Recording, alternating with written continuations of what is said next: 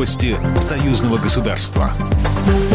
Здравствуйте, в студии Екатерина Шевцова. Парламентарии обсудят вопросы деятельности по разработке научно-технологических инновационных программ союзного государства.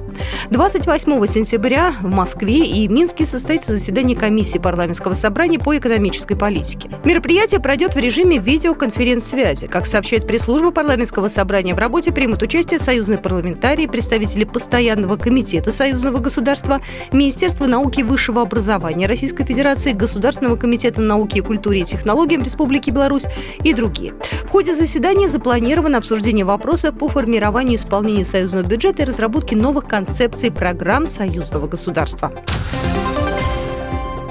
Два новых современных электропоезда из 10 вагонов с 1 октября запустят между Москвой и Минском. Месяцем ранее РЖД удвоило количество вагонов в первом составе вечерней «Ласточки» на этом маршруте. Сейчас составы проходят подготовку к вводу в эксплуатацию. Вагоны новые повышенной комфортности. Их собрали на заводе «Уральские локомотивы» в этом году. Один такой электропоезд может перевести 727 человек. Пятивагонная «Ласточка» вмещала 341 пассажира. В компании РЖД не исключает, что в перспективе в Минск будут ходить только 10-вагонные «Ласточки». В Беларуси началась четвертая волна коронавируса. Почти 2000 новых случаев заболевания коронавирусом за сутки выявлено в республике. Это максимум за пандемию.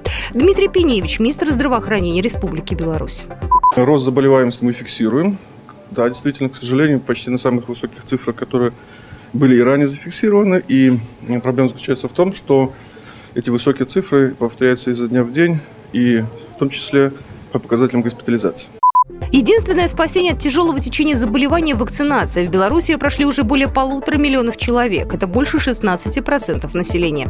Вакцинироваться можно российским спутником ВИ или китайским Синофармом. Заболеваемость коронавирусом растет и в России. За сутки подтверждено более 19 тысяч диагнозов COVID-19. Наибольшее количество заболевших в Москве почти 2000 случаев заражения.